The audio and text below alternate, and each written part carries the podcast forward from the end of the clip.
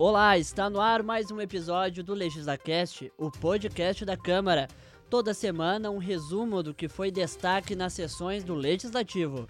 Nos acompanhem também pelas nossas redes sociais e no nosso site, onde você confere as matérias completas desta edição. Mas agora fique com a gente, porque se está no LegislaCast é porque você precisa saber.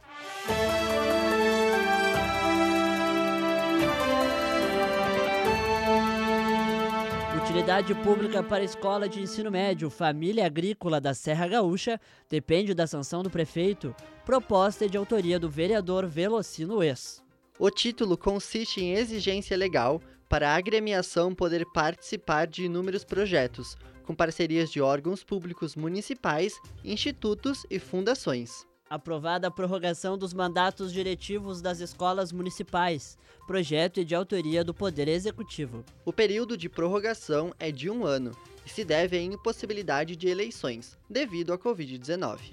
Na próxima segunda-feira, dia 9, a Câmara vai realizar debate entre os candidatos a prefeito de Caxias. A transmissão começa às 15 para as 8 da noite no canal 16 da NET e também pelo Facebook e YouTube da casa. O debate, com previsão de três horas de duração, terá quatro blocos dividido entre questões com 22 temas pré-estabelecidos e enfrentamento direto entre os candidatos com tema livre.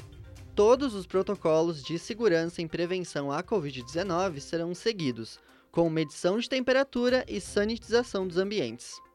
Estarão presentes Adilode Domênico, do PSDB, Antônio Feldman, do Podemos, Carlos Búrigo, do MDB, Edson Néspolo, do PDT e Júlio Freitas, do Republicanos. Também confirmaram presença Marcelo Slaviero, do Novo, Nelson Darrigo, do Patriota, Pepe Vargas, do PT, Renato Nunes, do PL, Renato Toigo, do PSL e Vinícius Ribeiro, do Democratas.